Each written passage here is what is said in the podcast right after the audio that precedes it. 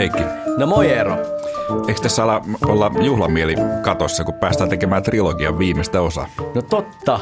Miltähän muuten Dantesta tuntui, kun jumalainen näytelmätrilogia valmistui? No vaikea sanoa, mutta kyllä mä oletan, että hän nyt jonkinlaista täyttymystä tunsi, koska se oli pitkä projekti, hänellä vähän pidempi vielä kuin meillä. Mutta ikävä kyllä Dante siis kuoli samana vuonna, kun jumalainen näytelmä valmistui, eli 1321, eli tasan 700 vuotta sitten. Niinpä, kaikkeensa antaneena. Ja eikös hän ollut maanpaossa? Ja kyllä, ja Dante vietti, Dante Alighieri vietti Ravinnassa viimeiset vuoteensa. Hänet oli sinne karkotettu noin parikymmentä vuotta aiemmin. Jumalaisen näytelmän viimeinen osa on nimeltään Paratiisi, joka kuvaa siis taivasta. Ja tämä on siis meidän aihe tänään. Se on aika iso aihe taas. No on, on kyllä. Me ollaan siis aiemmin käsitelty Dantea mukailleen helvettiä ja välitilaa, johon siis kuului myös kiiras tuli. Mutta tänään olisi ajatus puhua taivaasta. Siis siitä, että millaista siellä mahtaa olla ensinnäkin ja taivaan merkityksestä. Jos mietitään tänään, että mitä taivaasta nyt ylipäänsä voi tietää täällä maan päällä. Meitä auttaa siinä tietenkin raamatun kuvaukset, mutta sitten me voidaan, puhutaan esimerkiksi kuolemanrajakokemuksista tänään ja, ja vähän myös populaarikulttuurista. Ja tietenkin me myös mietitään, millaiseksi Dante taivaan kuvassa. No totta kai, just näin. Mutta mun pitää Heikki sanoa, että tätä jaksoa nyt kun tuli valmisteltua, niin jotenkin oli vaikeampi löytää tulokulmaa taivaaseen kuin mm. helvettiin ja välitilaan. Vähän ehkä yllättävää kyllä jopa. Tarkenna, mitä se tarkoittaa sille? No jos nyt ajatellaan vaikka sitä, väli, sitä välitilaa, mistä, mistä aloitettiin. Niin. Niin sen miettiminen on mun mielestä kauhean kiinnostavaa, koska siitä asiastahan ei paljon puhuta. Ja vaikka kristiusko ihan selvästi jonkinlainen välitila on kyllä olemassa. Mutta sitten jos mennään helvettiin, niin, niin omalla tavallaan helvetti on kauhean kiehtova paikka. Ja varmaan just sen takia, että helvetistä tehdyt kaikki nämä kuvitelmat, nehän on tosi graafisia ja, ja värikkäitä ja jännittäviä juttuja. Niin. Mutta eikö taivas kuitenkin ole se pihvi? Siis paikka, jonne kaikki haluaa. Jonne mennään helmiporttien kautta ja sitten siellä astellaan kultakaupungissa. no, no, no totta kai joo. Ja yksi syy varmaan on, että taivaasta on kirjoitettu niin paljon ja jokainen kuvaus taivaasta jollain tavalla, varmaan se on niin, että se aina heijastaa jokaisen ihmisen omia toiveita. Niin. Ja, että jokainen värittää se vähän niin kuin omalla tavallaan. Ja, ja sitten jos verrataan vaikka taivasta helvettiin, niin ei varmaan kenelläkään ole siis helvetin suhteen niin kuin omia toiveita, että voi kun ei olisi ihan kauhean kuuma siellä niin. helvetissä sitten kuitenkaan. Niin. Että se taivas on hirveän paljon henkilökohtaisempi juttu, että sinne... Niin toi on kyllä ihan totta. Ja just nämä kuvat Helmiportista, Jalokivistä ja kultaisesta pääkadusta, uudesta Jerusalemista, niin ne, ne liittyy ilmestyskirjaan ja sehän on aika monitulkintainenkin kirja. Ja kyllähän ne kuvaa sellaista kaikkien toiveiden täyttymistä tietyllä tavalla. No just niin, ja, ja nuo ilmestyskirjan monitulkintaiset kohdat, niin kyllähän on kannustunut kristittyjä kautta aikojen tulkitsemaan taivasta omista lähtökohdistaan käsin ja myös näitä siis tekstin kappaleita. Mutta ehkä ihan alkuun Heikki voisi kysyä, että mitä sä ajattelet taivaasta? Mitä sä, millaista sä luulet, että taivaassa on? Niin, no varmaan ekaksi tulee mieleen, että taivas on paikka, jossa tavataan meidän poisnukkuneet rakkaat. Tällaiseen puheenparteen mä oon, mä oonkin tottunut, siis että isoäiti meni nyt isoisän luokse ja, ja näin, näin edelleen. Ja varmasti kiinnostavin asia on nähdä Jeesus ja ristiryöväri, keitä nyt tulee mieleen, ne nyt ainakin siellä on. No näin, näin on. Miten tota, monihan aina miettii, että sitten kun taivassa näkee Jeesuksen, niin sitten olisi kiva aina kysyä jotain. Niin onko sinulla mitään kysymystä, mitä sä haluaisit kysyä? No en mä tiedä. Mä enemmän mietin siltä, että miltä Jeesus oikeasti näyttää. Meillä on tietynlainen niin kuin kuvasto, miltä Jeesus näyttää, ja se on aika kulttuurisidonnainen. Meidän kuvaama Jeesus näyttää hyvin erilaiselta kuin jossain vaikka Etelä-Amerikassa, miten Jeesusta on kuvattu, niin minkä näköinen hän lopulta on ja miten, sitä mä oon ehkä miettinyt enemmän. Mitä sä oot miettinyt? taivaasta? No jos mä ehkä menen tuohon ensin, että mitä, mitä olisi kiva kysyä Jeesukselta siellä, niin me ollaan paljon näitä Jeesuksen lapsuus ja Marian lapsuuskertomuksia mm. esimerkiksi käyty läpi, jotka perustuu traditioon ja tai esimerkiksi meidän luterilainen kirkko ei tunnusta, niin olisi kiva kyllä päästä sitten näihin tarinoihin käsiksi, että miten se kaikki ihan oikeasti meni niin kuin Aivan. ihan käytännön tasolla. Tarkentavia ne, kysymyksiä. Just näin. Mutta kerro, kerro sä, että minkälainen paikka sä ajattelet, että taivas on?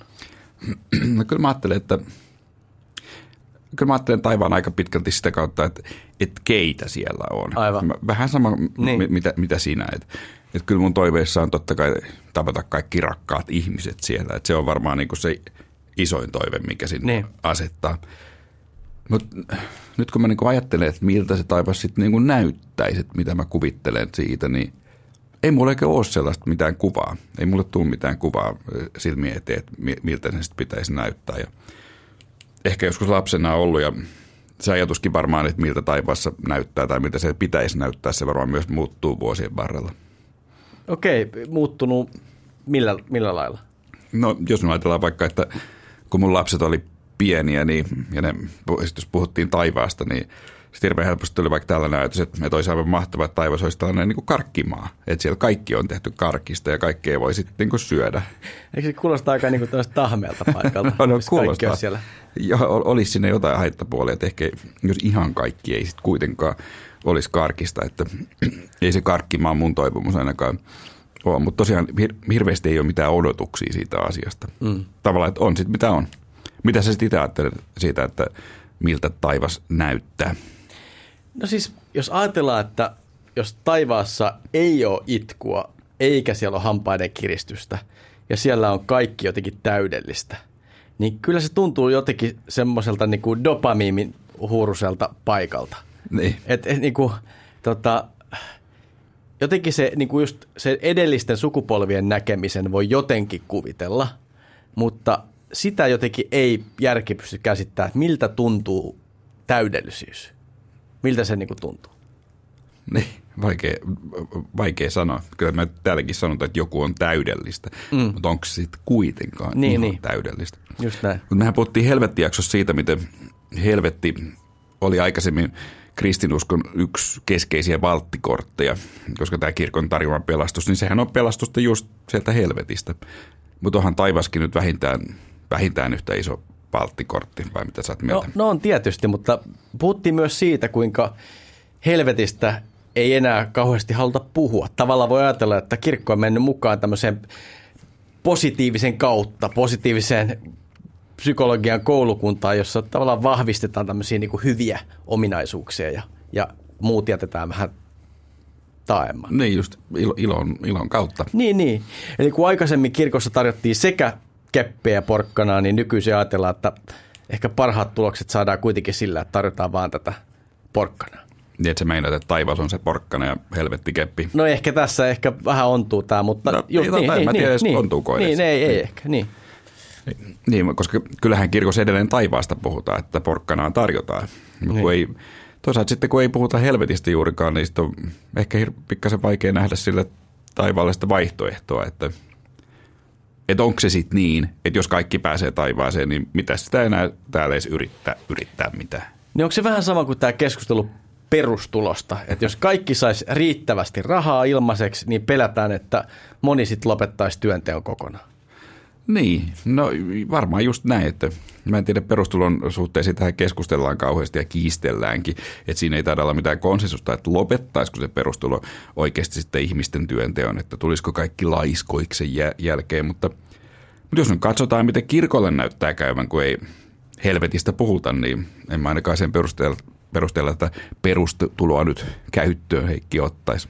Niin ja kun jäsenmäärät laskee koko ajan. No eikö siinä niin ole käynyt? Mä luulen, että on pieni mahdollisuus, että vedät tuossa jotain mutkia nyt suoraksi. No, no kuule, on paljon mahdollista, että oot oikeassa just vedän. Ehkä sen takia alkoikin just nyt Heikki tuntumaan siltä, että ehkä me voitaisiin siirtyä tästä Danteen ja kuvailla vähän sitä, että minkälaiseksi Dante ajatteli taivaan.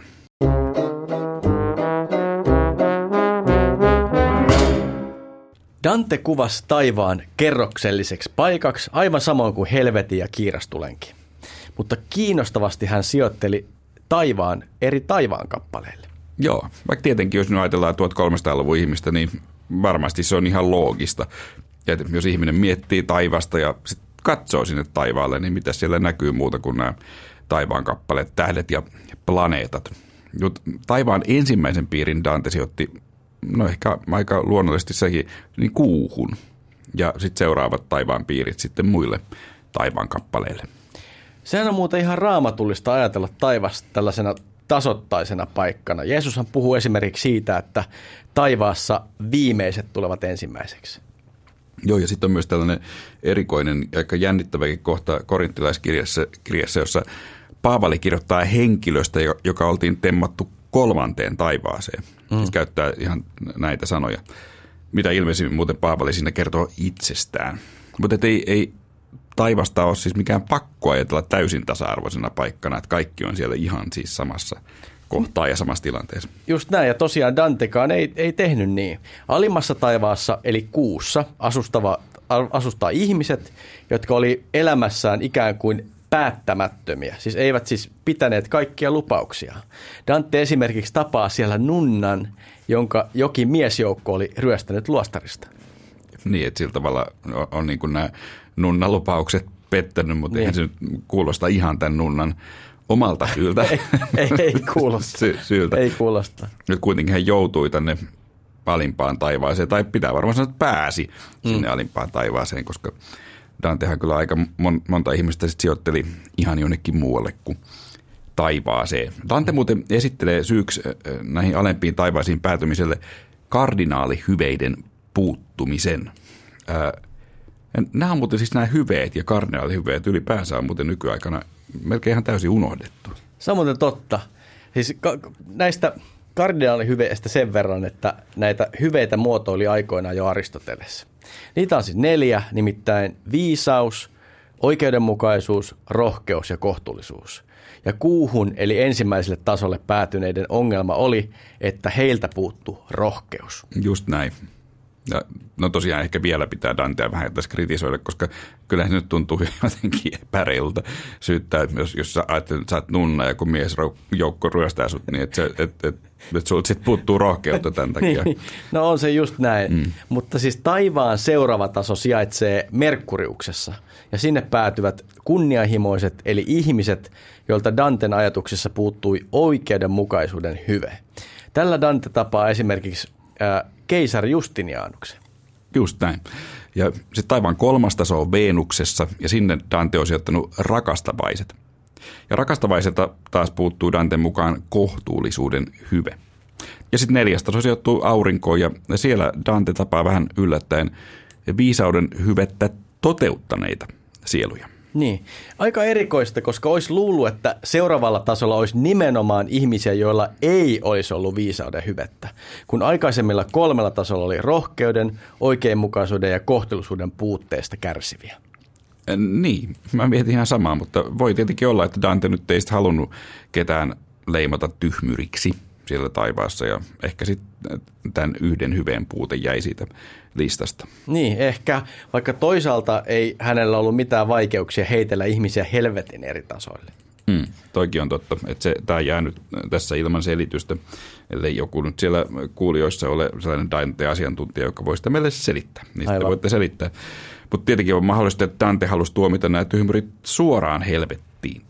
Mutta jos mennään sinne aurinkoon, jossa Dante kohtaa monenlaisia viisaita, niin siellä hän tapaa esimerkiksi kuningas Salomonin, ja Tuomas Akvinolaisen.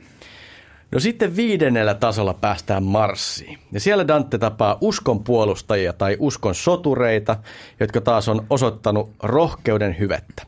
No, tällä tasolla majailee esimerkiksi Mooseksen seuraaja Joosua ja sitten toisaalta Karl Suuri. Joo, vähän ehkä yllättäen. Mm. Sitten kuudes taso on niinkin kaukana kuin Jupiterissa ja siellä, on, sieltä löytyy oikeudenmukaiset hallitsijat. Ja nämä hallitsijat on siis toteuttaneet oikeudenmukaisuuden hyvettä. Ja näitä on esimerkiksi Rooman ensimmäinen kristitty keisari Konstantinus ää, ja vanhan testamentin David. No edelleen seitsemännellä tasolla, joka sijaitsee Saturnuksessa, Dante tapaa uskonnolliset mietiskelijät, jotka on toteuttanut kohtuullisuuden hyvettä.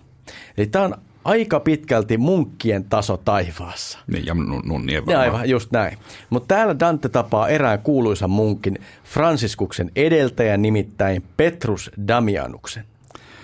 Ja sitten päästään kahdeksannelle tasolle ja se on sitten kiintotähtien taso taivaassa. Eli kiintotähdillä siis tarkoitetaan taivaan kantta ja tähtiä, jotka ei silloin 1300-luvulla ikään kuin näyttänyt liikkuvan toisin kuin planeetat. Ja tämä taso on niin kutsutun voittaneen kirkon taso, jossa on, siellä on neitsyt Maria ja monia pyhimyksiä. Ja siellä apostoli Pietari, Jaakob, Johannes alkavat tenttaamaan Dantea erilaisista uskon kysymyksistä, erityisesti uskosta, toivosta ja rakkaudesta. Ja Dante vastaa näihin ihan ilmeisen hyvin ja osuvasti ja pääsee näistä tenteistä sitten läpi. Ja sitten päästään eteenpäin jälleen taivaan yhdeksännelle, yhdeksännelle tasolle ja sitä kutsutaan primum mobileksi, eli se jotenkin tarkoittaa e- ensimmäisenä liikkuvaksi. Ja se on enkeleiden valtaku- valtakunta. Ja sitten Dante odottaankin taivaan viimeinen taso. Eli vuorossa on empyreum, siis tulikehä tai tulitaivas. Ja tämä on Jumalan asumus. Dante kuvaa hänet kolmeksi sisäkkäiseksi ympyräksi, jotka kuvastavat pyhää kolminaisuutta. Niin, eli tällainen siis oli Danten taivas näin, näin pähkinänkuoressa. Ja täytyy sanoa, että vaikka tämäkin on kyllä tosi kiehtova paikka, niin tämä ei ole sitä kun lukee, ja mun täytyy nyt ihan tunnustaa, että ihan kannesta kanteen mä en edes pystynyt lukemaan. Aika paljon mä sitä kyllä, mm. kyllä lu- luin, mutta se on tosi vaikea lukunen tämä Danten ää, paratiisikirja. Kaikki pitääkin sitä kaikkein vaikeimpana, Dan, siis jumalaisen näytelmän mm. kirjana. Jos vertaa vaikka Danten helvetti, joka on tosi graafinen ja, ja se, se, se ikään kuin aukeaa tosi helposti tällaisena kuvina, että siellä yksi virta virtaa ja, ja tulee li, lieskat sitten näitä vainoa, näitä helvetissä olijoita, niin, niin kyllä Dante kuvailee näitä paikkoja taivaassakin, mutta niistä on tosi paljon vaikeampi muodostaa mitään selkeät kuvaa. Niin sä et ole tässä yksin, koska tätä paratiisia pidetään trilogian vaikeimmin niin kuin tajuttavana osana. Ja sitä se kyllä, kyllä onkin, että, että onneksi jos jollekin nyt tämä jumalainen näytelmä tässä, että tulee ajatus, että pitääpä lukea, niin, niin älkää aloittako tästä taivasosasta. No joo, me käytiin noin läpi noin eri tasot, niin tota, mitä ajatuksia sulla tästä heräsi? No mä ehkä haluan palata vielä näihin kardinaalihyveisiin, koska okay. ne, on, ne on mun mielestä tässä niin kuin jonkinlainen punainen lanka tässä paratiisikirjassa. Ja mun itsekin piti vähän muistella mieleen, että mitäs nämä nyt oikein olikaan nämä kardinaalihyveet.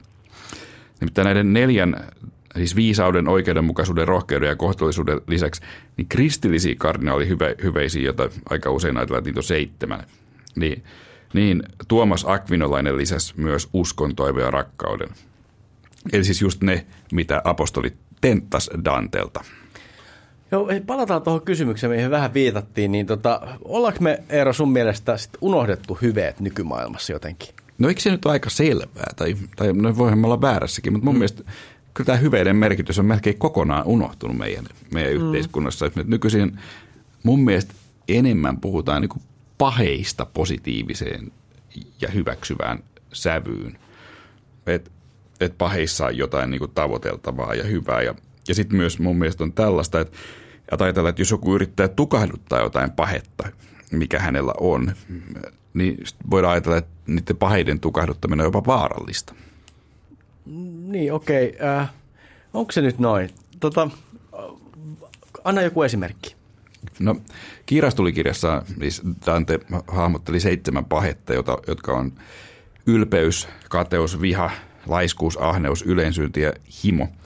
Jos tota listaa nyt ajatellaan, niin eihän esimerkiksi, ylpeyttä pidetä enää oikeastaan lainkaan pahana. Ajattelin Ei. vaikka Pride-viikko, ottamatta nyt kantaa sen kummemmin siihen, mutta ylipäänsä se, että se on nimetty sillä tavalla, mm. että se on mm. niin ylpeys.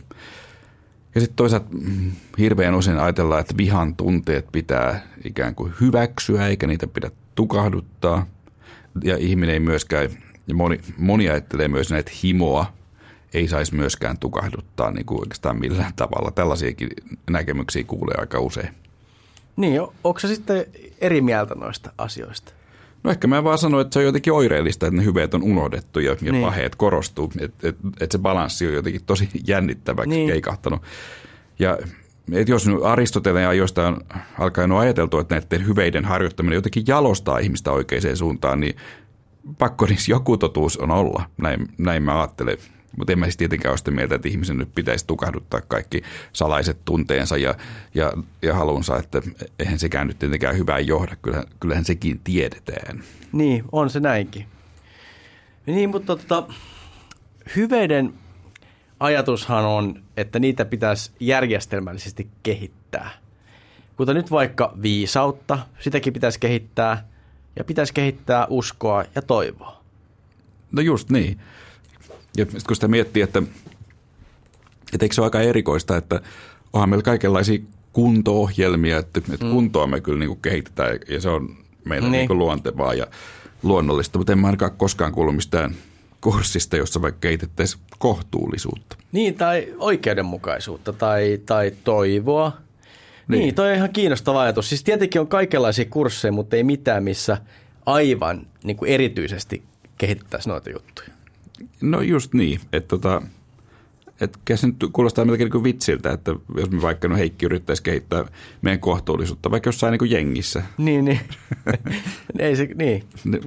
Mutta mut toisaalta on näitä, kyllähän näiden kaikkien hyveiden kehittäminen tietenkin on mahdollista. Ja varmasti siis niin kuin, vaikka viisauttakin voi kehittää. No varmasti voi ja, ja voi vaikka kuunnella tätä meidän podcastia. Eikö se nyt ole mitä parasta viisauden kehittämistä? niin. niin, no, mutta omalla vastuulla, koska onhan siinä sekin mahdollisuus, Heikki, että, että me ollaan jotenkin hirvittävällä tavalla väärässä tässä koko ajan. Me kuulijat muuttuu koko ajan vaan tyhmemmiksi, mitä, mitä enemmän näitä podcasteja tehdään. Joo, joo. Nyt, nyt kun ton sanoit, niin kyllähän tässä rupeaa vastuu painamaan ja tekisi mieli vaihtaa aihetta. No ehkä vaihdetaan. Mehän voitaisiin mennä tässä vaiheessa äh, muihin taivaskuvauksiin se on, Dantesta. Se on oikein hyvä idea. Tota, Voitaisiin palata hieman tarkemmin tuohon ilmestyskirjan kuvaukseen uudesta Jerusalemista, jossa tosiaan kadut on kultaa, portit tehty helmistä ja sitten on kaikenlaista jalokiveä mukana. Niin kyllä mä ajattelen, että se enemmän tarkoittaa sitä, että halutaan kuvata taivasta jotenkin mahdollisimman hienona ja upeana paikkana. Niin, ettei ne portit välttämättä olisi tehty sellaista isoista helmistä. Niin no, paha taas mennä sanomaan, mutta voihan se olla niinkin, mutta ehkä se, että se ei ole ehkä se pääpointti. Ja varmasti omalla tavallaan kuvaa sitä, että taivas on sellainen toiveiden tynnyri, jonne jokainen sijoittaa jotenkin niin kuin omat unelmansa. Toi on totta. Ja sitten jos mietitään tehdään harppaus populaarikulttuurin puolelle, että miten taivasta yleensä kuvataan, niin kyllähän se tyypillinen kuvasto, eikö niin, että, että siellä kävellään pilvien päällä valkoisissa vaatteissa ja sitä aika usein just soitetaan harppua. Niin, niin. ja sitten jos, jos tuota miettii, niin eh, se ei välttämättä ole kaikkien mielestä se kaikkein niin kuin kiehtovin tulevaisuuden kuva. Jos vaikka ei, nyt lähdetään siitä, että jos se vaikka niin kuin tykkää – harpun soittamisesta tai, tai, tai se on niin kuin taidemuotona Sellaisia vie, varmasti on. Niin, niin. Niin kuuluu sellainen, tota, tota, näihin kuuluu jotenkin aina myös sellainen jotenkin sellainen joulupukkimainen kuvaus valkopartaisesta Jumalasta. Niin se on muuten totta. Se on myös aika hauskaa, että, että ne melkein menee ristikkäin se joulupukki ja, ja, harppu. Ja, ja, ja, ja, no harppu tai joulupukki ja Jumala niin, niin. enemmänkin. Sitten kun mä vähän näitä tutkailin, että miten miten esimerkiksi piirretyissä on taivas kuvattu, niin mä törmäsin tällaiseen hirveän hauskaan klippiin Tom and Jerrystä tästä animaatiosta, ja. Jossa tämä Tom Kissa, no se on, Jerry on saanut sen taas päiviltä, muistaakseni jonkun flygelin ja seinän väliin ja ku, ku, kuolee ja sitten, se, sitten tota, sit sen viereen ilmestyy tällaiset kultaiset liukuportaat, mikä ja. on mun todella jotenkin hirveän hauska yhdistelmä, että, että, että mennään kultaisia liukuportaita pitkin taivaaseen. Niin, niin, niin. Et siinä on aika monta juttua saatu yhdistetty, just nämä kultaiset kadut ilmestyskirjasta. Aivan. Ja sitten vielä tulee tietenkin mieleen tämä laulu ABC, kissa kävelee tikapuuta pitkin taivaaseen. Niin aivan, se on muuten hieno, mer- löyty, hieno merkitys, koska aika ihmeellistä, koska mun, eikö, eikö toi laulu ole kyllä ihan suomalainen laulu? Kyllä se, kyllä se taitaa niin. olla. Mutta siis, että tämä taivas on sinällään myös kiinnostunut viime aikoinakin tässä populaarikulttuurissa. On tullut paljon esimerkiksi taivasta käsitteleviä TV-sarjoja. Yksi ihan hauska esimerkki on Netflixissä oleva The Good Place. Onko se katsonut sitä? No, jonkin verran joo. En ole mitenkään kaikkia kausia, mutta onko mä ekan kauden sitä ainakin katsonut, niin siinä tämä Kristen Bellin esittämä esittämä hahmo joutuu tällaiseen, miten nyt sanoisi, vähän niin teknisluonteisesti järjestettyyn taivaaseen vahingossa. Mm. Siis oikeasti hän ei olisi sinne kuulunut, hän on ollut ihan kauhea ihminen, mutta sitten jonkun teknisen virheen takia hän nyt sitten päätyy sinne taivaaseen. Ja sitten hän siellä yrittää tulla ikään kuin vähän niin kuin paremmaksi ihmiseksi, vähän tällaisessa, sanoisiko, kiirastulimaisessa kuviossa. Aivan. Se on siis komediasarja, sen voi kai tässä mainita. Ja aika paljon muitakin TV-sarjoja aiheesta on tullut, joten ei kuoleman jälkeen elämä ole kiinnostavuuttaan mitenkään menettänyt. No ei, ei, ei kyllä ole. Mutta sitten tuossa alussa puhuttiin, että, tai luvattiin puhua näistä kuolemanrajakokemuksista mm. vähän, että jos taas tehdään tällainen tota, luova harppaus tässä meidän, me, meidän aiheessa, ja ehkä nyt voi sanoa kuulijoille, että, että aika monta aihetta tässä nyt taklaamme, taklaamme mutta pysykää mukana. Niin nämä kuolemanrajakokemukset, ne on kyllä tosi kiinnostavia hmm. juttuja. Et näitä kertomuksia on aika paljon, että ihmiset on käynyt kuoleman porteilla, saanut esimerkiksi sydämen pysähdyksen ja, ja sitten kokenut jonkinnäköisen taivaskokemuksen.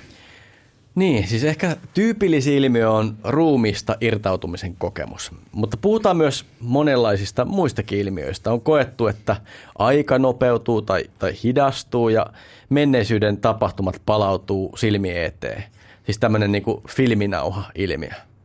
Joo, ja nämä on just näitä tyypillisiä kolmarajakokemuksia. Mutta sitten tähän meidän jaksoon liittyen ja taivaaseen liittyen, liittyen tosi kiinnostavia on nämä kokemukset, joissa ihmiset on yhtäkkiä niin kohdannut kuolleita läheisiään ja nähnyt kirkkaan valon. Jos nyt miettii vaikka, että miten me mietittiin se taivas, miettii se saman tien näiden meidän kuolleiden läheisten kautta – mm. niin sit tosi moni on kokenut sen just vastaavalla tavalla, siis tämän kuoleman rajan. Aivan. aivan. Tähän voisi lisätä vielä sen, että he on kokenut olevansa jotenkin toisenlaisessa maailmassa ja kokeneet jonkinlaisen mystisen yliluonnollisen läsnäolon. Niin. Se on muuten kiinnostavaa, kun puhuttiin tuosta Pietarista ja kolmannesta taivaasta, että olisiko hänelläkin ollut joku kuolemanraja kokemus. Niin, aivan.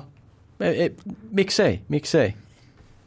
Niin vaikka tarina ja tämä toinen korittaiskirje ei kyllä sitä kerro. Mm. Mutta mut tosi kiinnostavaa ja hauskaa on tota, se, miten tätä on tutkittu, näitä kuolemanrajakokemuksia. Ää, ja, koska sitä on siis tutkittu aika paljon. Mm. Ja joissain tutkimuksissa on esimerkiksi, on esimerkiksi todistettu, että kliinisesti kuolleet ihmiset, että ne on tehnyt ihan oikeita havaintoja ympäristöstä, jotka ne olisi kertonut – Aivan. myöhemmin, että mitä ne koki siinä Joo. sillä hetkellä, kun oli kuolleita. Niin, niin. Ja, ja niin. Ja, usein just siten, kun ne on kokenut tämän ruumista irtautumiskokemuksen, niin ne on pystynyt sieltä katon rajasta tai minne ne nyt onkaan noussut, niin ne on sieltä käsin pystynyt tarkkailemaan sitä tilannetta. Niin. Ne tutkimukset on aika kiehtovia kieltämättä. Niistä, niissä on sairaalahuoneiden hyllyjen päälle laitettu kuvia ja sitten kun joku siinä huoneessa on saanut tämmöisen ruumiista irtautumiskokemuksen, niin heiltä on kyselty, että, että mitä ne kuvat esitti.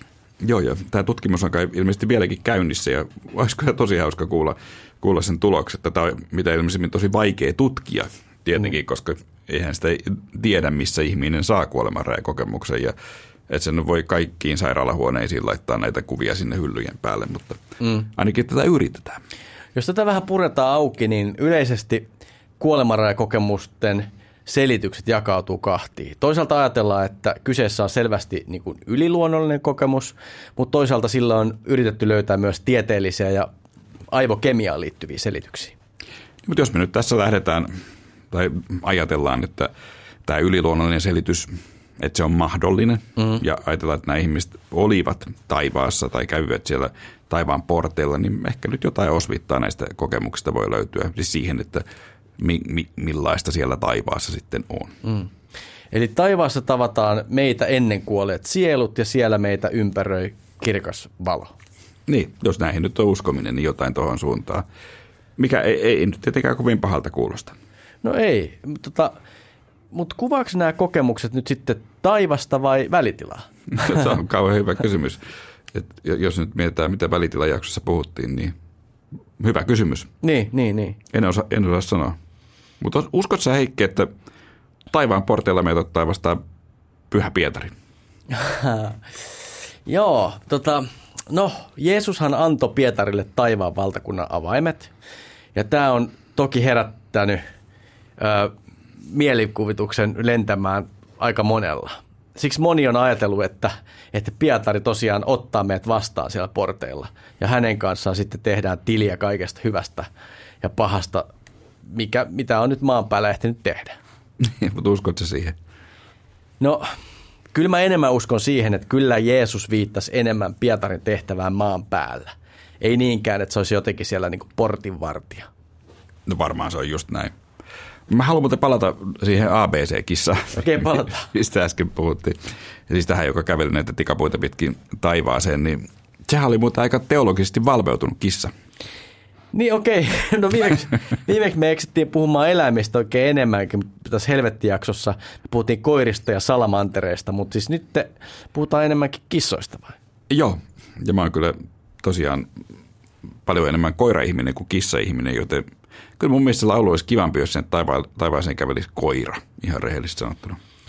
Joo, no siihen ei tota, tota, liity teologista ongelmaa, mutta siinä on semmoinen ongelma, että mä en usko, että koira osaisi kävellä tikapuita pitkin. Siis, että, mutta, ää, mutta miten sä että miten niin kissa oli teologisesti valveutunut? No ortodokseen teologiaan, siihen kuuluu voimakkaasti tämä teosiksen eli jumalallistumisen ajatus. Eli idea on se, että ihminen voi sisäisesti kasvaa kohti täydellisyyttä tai tällaista kärsimyksistä ja intohimoista vapaata tilaa kilvottelun ja rukouksen avulla. Ja tällainen 600-luvulla elänyt munkki Johannes Siinailainen kuvasi tätä kirjassaan Portaat, joka tunnetaan myös tämä kirjan nimellä Paratiisin portaat. Ja tämä Paratiisin portaat, se on tosi kuuluisa ikoni-aihe. Niin se ikoni kuvaa munkkeja tikapuilla matkalla taivaaseen ja demonit yrittää repiä heitä tästä alas. Näissä portaissa se kaikkein korkein täydellisyyden taso on tietenkin taivas tai paratiisi, jossa siis Jumala asuu. Just niin. Ja Johannes Siinalainen, se voidaan varmaan vielä sanoa, hän sai innotuksen tähän ää, näihin tikapuihin tai portaisiin ensimmäisessä Mooseksen kirjassa kuvatusta Jaakobin unesta, jossa Jaakob näkee portaat taivaaseen, jota enkelit sitten kulkee ylös ja alas. Niin ja kissa. niin, ainakin, ainakin jos siihen lauluun uskotaan. Just näin. Vielä olisi muuten kiva pohtia, että mitä taivaan olemassaolo on ihmisille ja kristille merkinnyt. Niin mitä siis se, että sä nyt Heikki ajattelet, että taivas on olemassa, niin mitä se merkitsee sulle?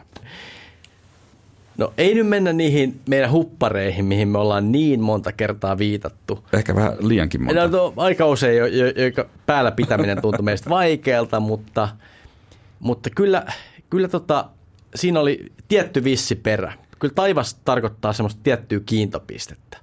Eli, eli huppari sanoma suuntana taivas, niin kyllä, kyllä nyt se sanoma on edelleen tosi. Ja mitä se tarkoittaa se kiintopisteellä tarkemmin? No se, että, että kyllä niin kuin tämmöiseen niin kuin ihmisen ö, olemukseen ja, ja on, on tärkeää ymmärtää se, että mihin on matkalla.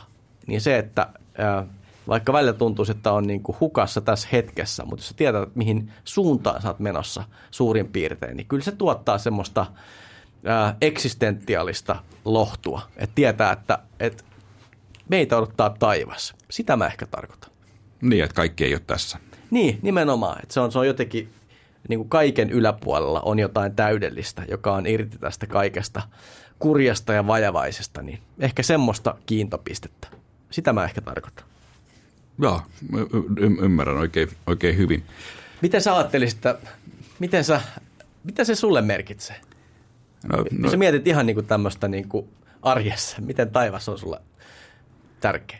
No No, no niin, sä puhut kiintopisteestä, niin varmaan se on aika sama asia, jos mä mietin, että, että mullekin se antaa niin perspektiivin elämään, just mm. että kaikki ei ole tässä ja että kuolema ei ole kaikki, kaikki ei pääty siihen ja ja kyllä mun pitää sanoa, että onhan se hirveän tärkeä asia, että mullakin on niin moni läheinen ihminen mennyt sinne rajan toiselle puolelle, että elämä tuntuisi jotenkin tosi lohduttomalta, jos ei olisi sitä toivoa jälleen näkemisestä.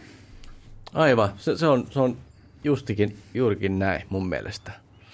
Tota, ja sitä antaa se myös sellainen ihan toisenlaisen toivon näköalan. Mm. Että jos ajatellaan, että, että meitä odottaa No just se parempi maailma. Vähän niin kuin niin. säkin sanoit, että, että tämä maailman kurjuus, että tämä maailman kurjuuteen ja hulluuteen on jotenkin hirveän paljon helpompi sit suhtautua. Aivan. Et jos me ajatellaan vaikka, jos sodat uhkaa ja ympäristökatastrofit ja kaikki muu, niin ei ainakaan mua aja sellaisen täydelliseen toivottomuuteen. Että mulla on kuitenkin sellainen että kyllä sitä toivoa on. Että onko sitä tässä maailmassa vai, vai sitten niin kuin rajan takana. Niin toivo on myös niin kuin kauhean tärkeä. Aivan, no varmasti. Mä olisin varmaan valinnut ton, ton sanan myös, kun mä oikein tätä asiaa mietin. Mutta eikö tuossa ole myös tietynlainen ansa? Eikö se ole mahdollista, että voi tulla välinpitämättömäksi tämän maailman ongelmista? No, varmasti on ja ja kyllä se mun mielestä selittää sitä mysteeriä, mitä mä oon hirveän usein ihmetellyt, että minkä vuoksi yllättävän moni kristitty ei ota esimerkiksi ympäristöongelmia niin kuin ihan oikeasti tosissaan. Niin.